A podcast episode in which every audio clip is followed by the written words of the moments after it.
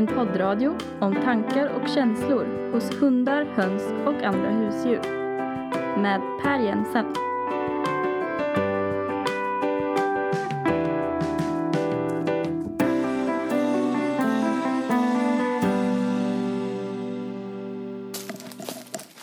Ja, nu är vi på skogspromenad med våra hundar här och eh, det är en fin sommardag och eh, det är dags för ett nytt poddavsnitt med mig Per Jensen. Och Mona Jensen. Och idag ska vi prata med och om eh, en helt ny artikel med författarna till den här artikeln. Och det, det är väldigt spännande resultat som har publicerats ifrån eh, min forskargrupp här i Linköping. Men vi ska återkomma till dem alldeles strax. Det här handlar ju om hur hundar och människor förhåller sig till varandra och vad konsekvenserna blir av de här nära sociala banden. Men då har jag eh, tänkt också bara jag kan säga någonting om ett par andra forskningsrapporter som har kommit. Otto Potto. Vad bråttom. Ja, hade han lite bråttom där. Så vi har ju med oss Nisse och Majken ute i skogen här när vi Mm. går såklart. Men sen också Otto, den En- shetländska sheepdoggen som tillhör Axel Jensen som ju har gjort musiken Alltså till det den är här ett podden. barnbarn. här. Ja, det är vårt lilla barnbarn. Och, och, Typ. och Hanna, hans eh, sambo. Det är deras lilla hund som är sommarbarn hos oss. Ehm, vi har ju pratat tidigare i podden om eh, epilepsihundar. Mm. Det tror jag vi varit inne på vid flera tillfällen. Ja, för det är så imponerande. Ja, det är ju något av det som jag tycker är mest fantastiskt av allting som man har i, i den här säga, eh, tjänstehundsvärlden, Ja. eller vad vi ska kalla det för. De här hundarna eh, eh, som alltså kan varna sina ägare. Innan de själva känner något. Ja, så, så signalerar de till sina ägare att eh, det är ett epileptiskt anfall på gång här så att de kan sätta sig i säkerhet. Och de här hundarna, det har ju forskning visat tidigare, de eh, kan vara exakta alltså i en halvtimme, 45 minuter innan ett anfall. Och grejen är ju den att ingen vet vad de här hundarna Nej. reagerar på. Men nu har det kommit en ny forskningsrapport här precis som Ja. ändå ger en antydan om vad det kan vara för någonting som, som hundarna känner av. Ja. Eh, och det är lukten. ja, alltså det anar man ju när det... Ja. Ja, alltså, eh, Men jag menar... jag det har var- varit lite tveksam till det där. Jag är fortfarande lite skeptisk till Ja. det där. Jag kommer förstå varför alldeles strax när jag berättar om själva försöket Ja. här. Men, men det ligger ju nära till hands. Hundar är ju, är ju doftkänsliga och man kan ju få hundar man kan träna hundar till att känna igen eh, olika typer av sjukdomar, cancer Ja, och, precis. och, och sådana här saker. Så att, TBC har man Ja, ja precis. Men det man gjorde här, och den här forskarstudien är väldigt väl genomförd tycker jag. Här har man utgått ifrån eh, sjukhus eh, inlagda eh, epilepsipatienter. Ja. Det är alltså människor med väldigt, väldigt grav epilepsi. Ja. Och så har man samlat in ehm, alltså, eh, svettdukar. De här personerna har haft på sig små, små dukar under armarna Ja. och så där som, som har samlat upp eh, svettdofter och så eh, un, mitt under ett anfall. Och sen har man också gjort det under eh, vid tillfällen när de då inte har haft något anfall. Ska vi se vart Majken tog vägen. Majken! Kom! Ah, här kommer hon Ja. ju. Och här kom Otto också. Nisse. Så då har man alltså svettdukar Ja. ifrån de här patienterna under tiden de har ett anfall, under tiden när de inte har ett anfall. Och för att ytterligare kontrollera att det inte hade med någonting eh, rent fysiskt att göra så lät man även de här patienterna då under perioder när de inte hade anfall eh, ägna sig åt fysisk aktivitet, cykla på en motionscykel. Ja. För själva anfallet är ju också väldigt fysiskt krävande Ja. så det skulle ju kunna vara Ja. någonting. Precis.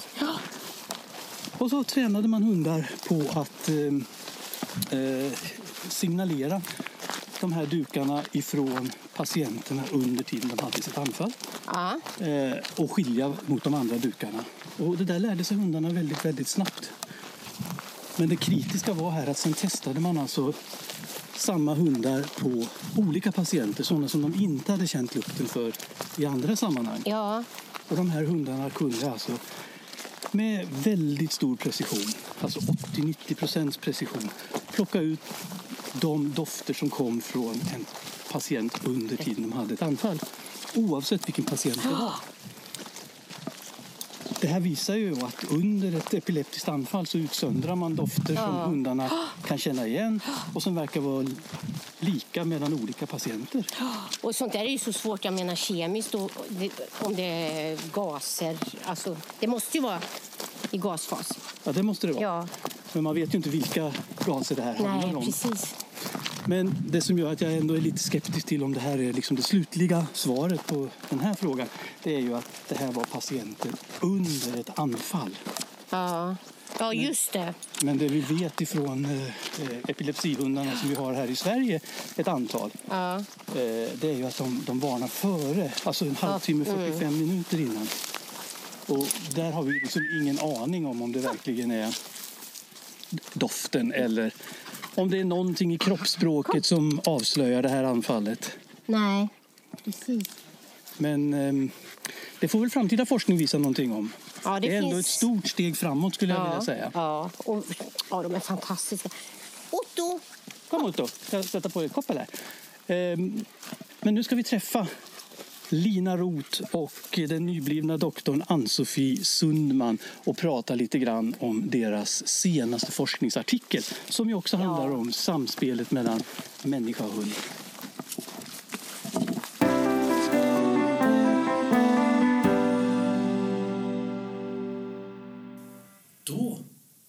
Sitter vi här igen, Ann-Sofie Sundman, doktor Sundman Ja. och eh, Lina Roth, två personer som har varit med. Också doktor, kanske man ska tillägga. Om vi nu bra. ska börja använda Ja, titlar. exakt. Det tror jag är en bra... Eh, doktor Roth och doktor Sundman, vad roligt att ha med er i podden igen.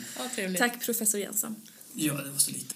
Sist vi pratade, Ann-Sofie, så eh, vad hade ju du precis försvarat din doktorsavhandling och var nybliven doktor i etologi och då talade vi lite om din avhandling men vi höll lyssnarna lite på halster för att en artikel var ju precis på väg ut och den är så pass eh, intressant och spännande så vi sa att nej, men vi, vi tar ett särskilt avsnitt och bara pratar om det. Och nu är den ute. Ja, precis. Så nu är det dags att faktiskt prata om den också. Ja, och det är någonting som Lila, du har varit med och gjort och inte bara varit med och gjort, du har planerat och, och eh, em, roddat runt det här försöket så det är ju i väldigt mycket stor utsträckning eh, ditt försök också. Ja, det är det. Himla spännande att det äntligen blev av och att vi har resultaten på bordet här. Om vi inte ska hålla lyssnarna på halster allt för länge så handlar det alltså om hur ägare och hundar påverkar varandra. Men det är väl inget nytt att vi påverkar varandra. Det har vi väl vetat länge att eh, ja, om, man är lite, om man är glad så blir hunden glad, om man är ledsen blir hunden ledsen. Eller hur? Jo, precis. Men nu har ju vi tagit det här ett steg längre och kollat även på hormonerna hos både hunden och människan och sett att vi följs åt även här. Ja, och då är det eh, hormoner, inte vilka hormoner som helst Ann-Sofie, utan det är ju det är alldeles specifikt då de här stress, eller vilka, vi, vi säger stresshormoner, men vad handlar det om egentligen här? Ja, det är hormonet kortisol som är en del av ja, men stressresponsen i kroppen. Mm. Och när folk mäter kortisol så gör man ju normalt så att man tar ett blodprov och så mäter man halten. Och den där kortisolhalten den går ju upp och ner och det skiljer sig om man tar blodprovet på morgonen och på kvällen och så. Så det där känns ju som ett ganska eh, svårt företag. Men nu har ni hittat en helt ny metod för att eh, faktiskt mäta det här på ett annat sätt. Ja, men precis. Vi har ett samarbete här med eh, några kollegor på sjukhuset som har tagit fram den här metoden för att mäta hårkortisol. Alltså man klipper ett par centimeter hår och sen eh, analyserar man hur mycket stresshormoner som har lagrats in i det håret under tiden det har växt. Men hår växer ju, alltså min känsla är att hår växer lite som det vill, eller? men så är det kanske inte. Ja, hos oss så är det ganska, ganska genomsnittligt en centimeter per månad ungefär. Så det kan man eh, hålla sig till på Så hos en människa så här så är den centimeter som vi har så att säga närmast skalpen, om man nu har en centimeter, jag har ganska kort hår, men, men en centimeter hår närmast skalpen består av den senaste månadens kortisolfrisättning i kroppen. Ja, precis. Så vi har ju tagit 2-3 centimeter både från hunden och människan då och klippt ner så att vi har ju fångat upp här ett par månader bakåt i tiden. Mm. Ett genomsnittligt mått på stressen hos både hunden och människan. Och det här med att mäta hos människor, det har ju som sagt eh, gjorts tidigare. Det har ju som de här kollegorna som ni har samarbetat med på sjukhuset jobbat med. Men det här med hundar, funkar det likadant med hundarna då? Ja, men det gör ju det. Eh, så vi har kunnat mäta upp eh, koncentrationen av kortisol även i hundhåret. Och det har vi gjort, ja, Lina har gjort en tidigare studie med det här också. Så det är här, den nya studien är lite av en påbyggnad på den förra. Men nu har vi då också inkluderat människan för vi var intresserade av att se om det kunde finnas något, eh, någon korrelation mellan de här två. Ja, och, och innan vi liksom går in på själva resultaten där så tänker jag, eh, en sån spontan tanke, det är att eh, det är viss skillnad på hundars päls och människors hår därför att hundar har päls över hela kroppen och de kommer i olika färger. Är det precis likadant i alla olika hårtyper och färger och oavsett var på kroppen som håret växer? Ja, alltså tidigare i förra studien så eh, studerade jag en mängd olika typer av schäfrar. Eh, och I den studien så testade jag också att ta hår från olika delar av kroppen. Ja. Och jag separerade också håret i både den här lite tjockare ullen och eh, de här lite täckhåren också. Ja, just det, för det är olika typer av hår hos hundar. Alltså. Mm, mm. Det kan ju vara det. Och eh, vi såg ju att det följdes åt och korrelerade väl. Mm. Och då har vi fortsatt helt enkelt igen att klippa håren på ett och samma ställe i dessa följande studier. Då. Mm. Och alltså då från nacken. Ja. Vilket man... blir lite likadant som hos människan då. Ja, just det. Och det är inte så jättemycket hår som man behöver. Jag menar, man behöver inte liksom raka skallen på en människa eller på en hund heller för den delen. Va? Utan vad, Nej. vad handlar det om? Nej, det, det, rör sig om att vi ska ha ett par eh, milligram hår. Ja, och det är inte många hår tror jag. Nej, det är inte jättemycket. Så det är väl både ägarna och hundarna tacksamma för, tror jag. Um, så då har ni tagit det här. Har ni, vad är det för hundraser, Ann-Sofie, som ni har jobbat med här? Vi har tagit med border collie och eh, shetland sheepdog i den här studien. Det särskilt um, skäl till att det blev just de raserna? Ja, dels så är de ju förhållandevis vanliga. Mm. Men vi var också intresserade av att ha två stycken livsstilar. Alltså vi ville ha hundar som gjorde olika saker. Ja, och de ja. två livsstilarna vi ville ha var antingen tävlingshundar i agility eller lydnad eller sällskapshundar. Ja. Och det här var två raser där vi hade möjlighet att hitta båda delarna. Just det. Um, men om, om, om, vi hoppar rätt på liksom, det viktiga här som alla sitter nu och väntar på. Ja. Finns det något samband? Ja, det finns ju faktiskt det. Ja. Och det här är alltså en eh, positiv korrelation mellan eh, hårkoncentrationsnivåerna hos eh, människan eh, kontra hunden. Så har människan lågt eh, hårkortisol så har hunden också lågt. Har de högt så ligger hunden högt. Så det finns en jättetydlig korrelation mellan de här två. Och det här är alltså då långtidsmätningar, så det är hur mycket kortisol som har frisatts under den här perioden av en eller flera månader. Men det kanske varierar över årstider till exempel? Ja, jo, men det har vi ju sett i den här tidigare studien då, om vi får återgå till cheferna, att eh, det, här har, det här kan bli högre som vi såg i den eh, studien och bli högre på vinterhalvåret till exempel. Så kortisolnivåerna som Kortisol, sådana? Ja, ja precis. Mm. Och det är ju något som även dyker upp lite i våra resultat att vi får en viss säsongsbetoning på eh, i alla fall Shetland Sheepdogs. Mm. Men spelar det någon roll för det här sambandet? Är det olika är det, är det vissa årstider som man har ett starkare samband mellan ägarens och hundens stressnivåer eller kortisolnivåer? Nej, utan vi har ju mätt två gånger för att se till så att vi, det finns en korrelation även... Alltså att det inte bara var en tillfällighet, det vi mm. hittade första gången. Eh, men vi mätte sen ett halvår senare så, och då var det precis samma sak. Så vi har då mm. prover från sommarhalvåret och sen prover som representerar ja, men vintermånaderna. Och det finns en korrelation mellan hund och människa i båda de här. Det här är ju egentligen superspännande saker ehm, och man kan ju naturligtvis ställa en massa eh, nya frågor och det är mycket mer man vill veta. Men, men, men den första tanken som man ju får, i alla fall jag när jag, tänk, när jag ser resultaten, det är att det, det här kanske bara beror på en sån enkel sak som att eh, mer aktiva ägare också har mer aktiva hundar. Eh, därför att vi vet att om man ägnar sig åt mycket fysisk aktivitet så stiger ju också kortisolnivåerna. Så om man har en ägare som är till exempel ute och springer med sin hund eh, sju dagar i veckan så är det klart att de båda två får höga kortisolnivåer. Kan det inte vara så? Vi eh, försökte faktiskt att eh, ta reda på lite hur deras vardag såg ut, de här ekipagen. Så de fick ha på sig, eller rättare sagt hunden fick ha på sig ett aktivitetshalsband. Och så mätte vi under en hel vecka hur, hur många promenader det såg ut som de hade tagit och hur mycket tid de spenderade i väldigt intensiva fysiska, fysiska nivåer. Men, eh, alltså hemma, när hunden ja. är hemma i sin vanliga miljö med sin ägare? Ja, ja en hel mm. vecka kollade vi på då. Men vi fann inga positiva korrelationer mellan deras aktivitetsnivåer och eh, kortisolnivåerna. Så det, det, finns inget samband med den fysiska aktiviteten? Då... Nej, inte, inte som vi kunde se. Och sen frågade vi ju även ägarna hur mycket de tränade med sina hundar men det var ingen korrelation i det heller. Nej.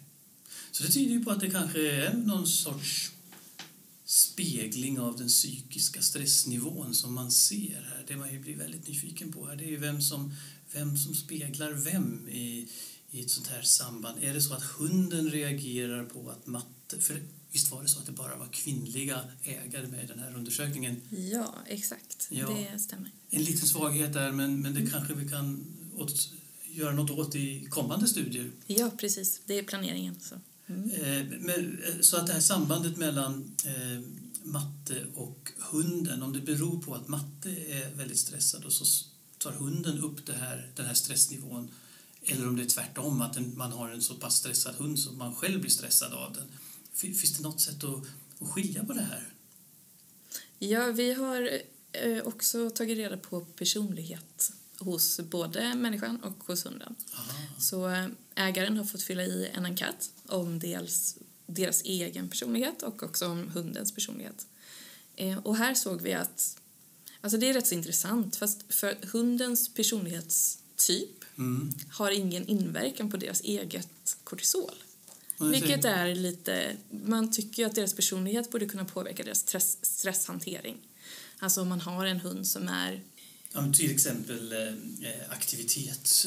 Ja, rädsla. Rädsla, kan rädsla mm. aggressivitet är väl ja. också en sån personlighetsegenskap. Ja, precis. Mm. Så en hund som då eh, har till exempel höga nivåer av rädsla eller höga nivåer av eh, aggressivitet att de också upplever det här ofta i vardagen och att de också då blir stressade av det här. Mm. Men vi såg inget samband mellan deras personlighetstyp och mellan deras egen kortisol. Nej. Men vad vi däremot såg var ägarens personlighet ja. som påverkade hundens kortisolnivåer. Så hunden reagerar på vad, vilken typ av ägare mm. man är helt enkelt? Ja, precis. Så till exempel så har man en ägare som får högre högre poäng på neuroticism, då har de hundar med lägre kortisol till exempel. Och neuroticism, det är det här personlighetsdraget att man är lite, lite, lite nervös och lite mm. omständig mm. liksom, ja, i, i, sin, i sin personlighet. Mm. Ja. Mm. Precis.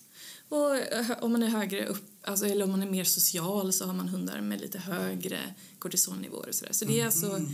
ägarens personlighet som påverkar hundens kortisolnivåer och inte hundens personlighet som påverkar kortisolnivåerna. Ja. Mm. Så av det här så tror vi då att det är eller utifrån våra resultat så verkar det ju verkligen vara ägaren som påverkar hunden mer än tvärtom. Ja, så, så hunden är återigen den här säga, eh, lackmuspappret för mm. människornas känslolägen. Ja, precis. Mm. Och det är ju inte bara i, i det här sammanhanget utan det, det är ju sånt som som man har sett i många andra studier också, att hundar är väldigt känsliga för ägarens eh, känslotillstånd, reaktioner och så i olika sammanhang. Mm. Ja, just det. Men ni vill ju ha eh, hundar med olika, som ingick i olika livsstilar pratade ni om. Det var ju därför ni valde de här två raserna. Vad, vad, vad, vad, fanns det någonting där, någon skillnad mellan, mellan de här olika sätten att, att leva med sin ägare? Eh, ja, alltså med utgångspunkt ifrån den här chefstudien som jag alltid återkommer till mm. så såg ju vi en skillnad där att tävlingscheferna låg högre än i hårkortisol än vad sällskapscheferna och arbetande chefer gjorde. Så det var därför vi nu ville återigen kolla på de här två livsstilarna men med andra raser. Och då såg vi faktiskt i den här synkroniseringen med ägaren att eh, de som tävlar med sina hundar har en lite starkare synkronisering kan man säga Ja. än de som har som sällskapshund. Ah, så de påverkar varandra lite mer. Det verkar så enligt våra korrelationer här då som att kanske kan det ha någonting att göra med det, hur de interagerar med sin hund och så, men det är ju någonting som vi får gå vidare och kolla mer noggrant på. Ja, för det här är ju en korrelationsstudie och vi har använt ordet mycket i, den här, eh, i det här samtalet och korrelationer handlar ju helt enkelt om samband men däremot inte så mycket om vad som orsakar vad. Precis. Eh, Men det kanske är något som man kan eh, angripa i framtida forskning. Ja, definitivt. Nya frågor. Mm. Är det någonting planerat där? Ja, vi har ju lite på G här en utlysning där vi söker efter eh, nya hundar. Och då är det jakthundar och eh, hundar av lite mer eh, ursprungstyp. Såna här, ja, såna här urhundar som, som de ju ibland kallas. Vad är, vad är det för raser som, som man tänker sig då? Ja, ett exempel skulle det kunna vara husky eller basenji till exempel. Men så vill vi även efterlysa självständiga jakthundar då, som ska vara den andra hundgruppen som vi vill jämföra med. Ja, och då är tanken här att vi att, att titta på hundar som, som eh, kanske har en lite annan typ av relation till sin ägare än de vi ser hos eh, Sheltie och Border Collie. Mm, precis. Ja. Och också, mycket viktigt, inkludera männen. Ja, så alla män som hör det här nu, eh, vad ska de göra? Gå in på Linköpings universitets hemsida. Eh, ja, antingen så tar de och mejlar mig på lina.rot.liu.se eller så går de in på vår Facebook-sida där vi har Dog Research at, Liu, at Linköpings University. Mm, Och där har vi utlysningsformulär man kan Ja, fylla i. där finns det en länk som man hamnar i det här formuläret så man kan anmäla sig och sitt intresse om man vill vara med i den här undersökningen. Ja, Då får man vara beredd på att offra några hårstrån Några hårstrån får man offra för Ja. forskningen. plus en resa till Linköping för att göra lite beteendetester med sin hund. Mm. Spännande! Ja, verkligen. Ehm, Ja, men det här tycker jag är, är fantastiskt eh, intressant därför att det för ju hela den här diskussionen om samspelet mellan hund och ägare ett steg framåt faktiskt. Det är, har man sett det här någon gång tidigare på andra arter? Det här samspelet mellan stressnivåer hos två helt olika arter, hund och människa i det här fallet. Finns det andra liknande resultat? Det finns en studie som har tittat på korttidsstress också mellan just hund och människa. Men då är det liksom det här omedelbara Ja. i, i till exempel en testsituation eller så? Ja, precis. Så då testar de under ett agility-lopp Eh, och- och där fann de också en synkri- synkronisering. Men där är också agility en eh, väldigt aktiv sport så det är- vet man inte riktigt vad, vad som beror på vad. Mm. Eh, Men eh, här ser vi det verkligen över lång tid också. Det. Och det har man inte sett tidigare. Det enda man har gjort på är inom, i- ja, hos människan när man har testat mödrar med deras barn och att hittat en synkronisering däremellan. Men det här är annars eh, första studien som visar det här på mellanarter, att det kan ske även då mellan arter. Otroligt spännande. Vi får hoppas att det finns riktigt många manliga jakthundsägare som är intresserade av att vara med i kommande studier. Ja, precis. Och kvinnliga. Och kvinnliga, självklart. Ehm, och det är ju jätteroligt att folk faktiskt är intresserade och, vill vara med i den här typen av forskningsprojekt. Annars skulle vi inte få fram sådana här resultat. Nej, vi är enormt tacksamma för entusiasmen bakom det här.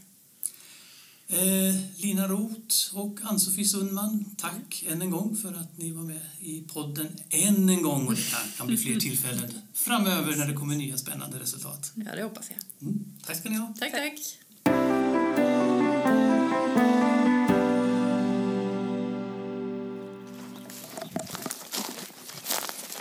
Det är väl ganska märkligt hur vi ändå påverkar varandra. Hund- Hundar och människor. Alltså hundarna, hundarna verkar ju vara minst lika ska vi säga, speglande som, som ett barn är för sina föräldrar. För som sagt var, det, Ja, det är konstigt på ett sätt. alltså på ett sätt är det ju inte eftersom vi som har hundar, vi ser ju det här varenda dag. På ett annat sätt är det ju väldigt konstigt om man sätter på sig det här de här glasögonen Ja, jo, lite alltså, utifrån ju- perspektivet va? så är det ju rätt märkligt att vi, vi lever tillsammans med en helt annan art och, Ja. så, som tar en roll som är nästan så intimt sammanknippad som, som om det vore ett barn. Ehm, Ja, det är häftigt. ja, det är det. Ja, men det är det. Och hundar, hundar har ju... Vi pratade om epilepsihundar här i början av podden och eh, det är ju bara ett av alla de fält där hundar nu för tiden används mer och mer för att, för att på olika sätt eh, helt enkelt eh, hjälpa människor Ja. genom, genom att ha den här sociala inkänningsförmågan. Och de här extrema sinnena samtidigt. De extrema... Sinnena. Ja, ja. precis. Alltså vilka sensorer. Ja, och, och, och ofta vet vi ju inte vad, vad det är de reagerar Nej. på. Alltså, men, men att de har otroligt känsliga sinnesorgan och dessutom säkert sinnen då som vi inte, som vi inte känner till överhuvudtaget idag. Eh, en artikel som, som, som kom här ganska nyligen eh, handlar om något liknande och då handlar det om hundars förmåga att lindra stress och lindra oro hos människor. Ja. Och där har man tittat då på... Ska vi bara vänta in våran Majken här också som, eh, Äter gräs. som äter gräs här i bakgrunden. Så, men vi kan ju stå här en stund så låter vi henne komma. Nu har hon hittat något fint att rulla sig i också.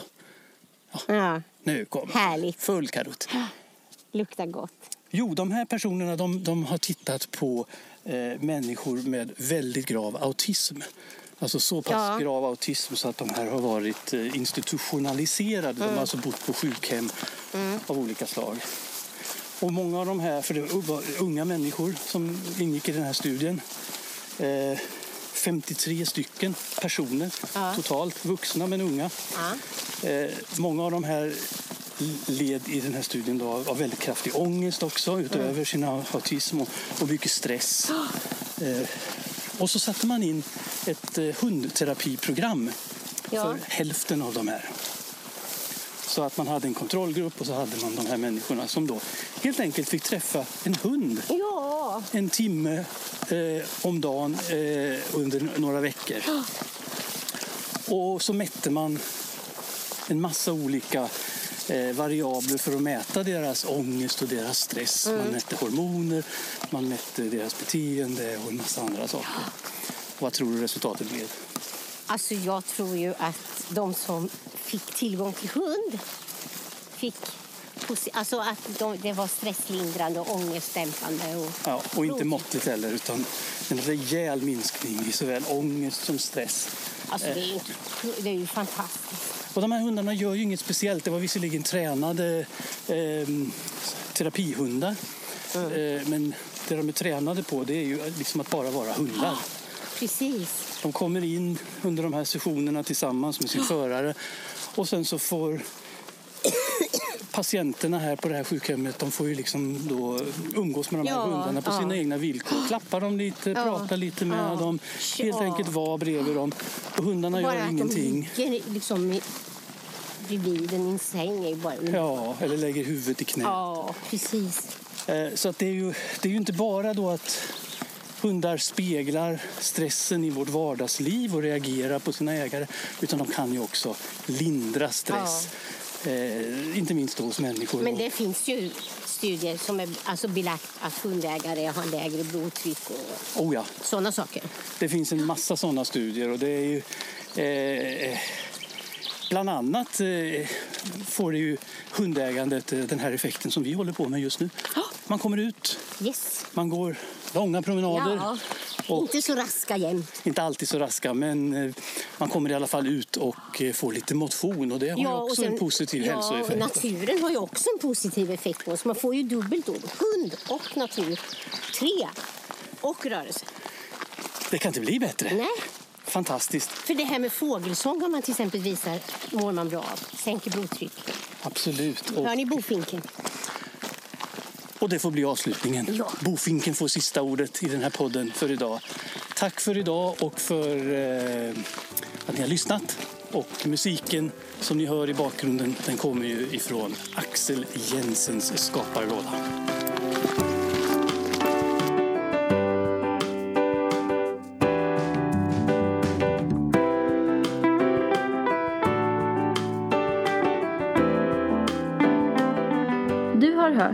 Hört en poddradio från text, tal och ton. Producent och programledare var Per Jensen.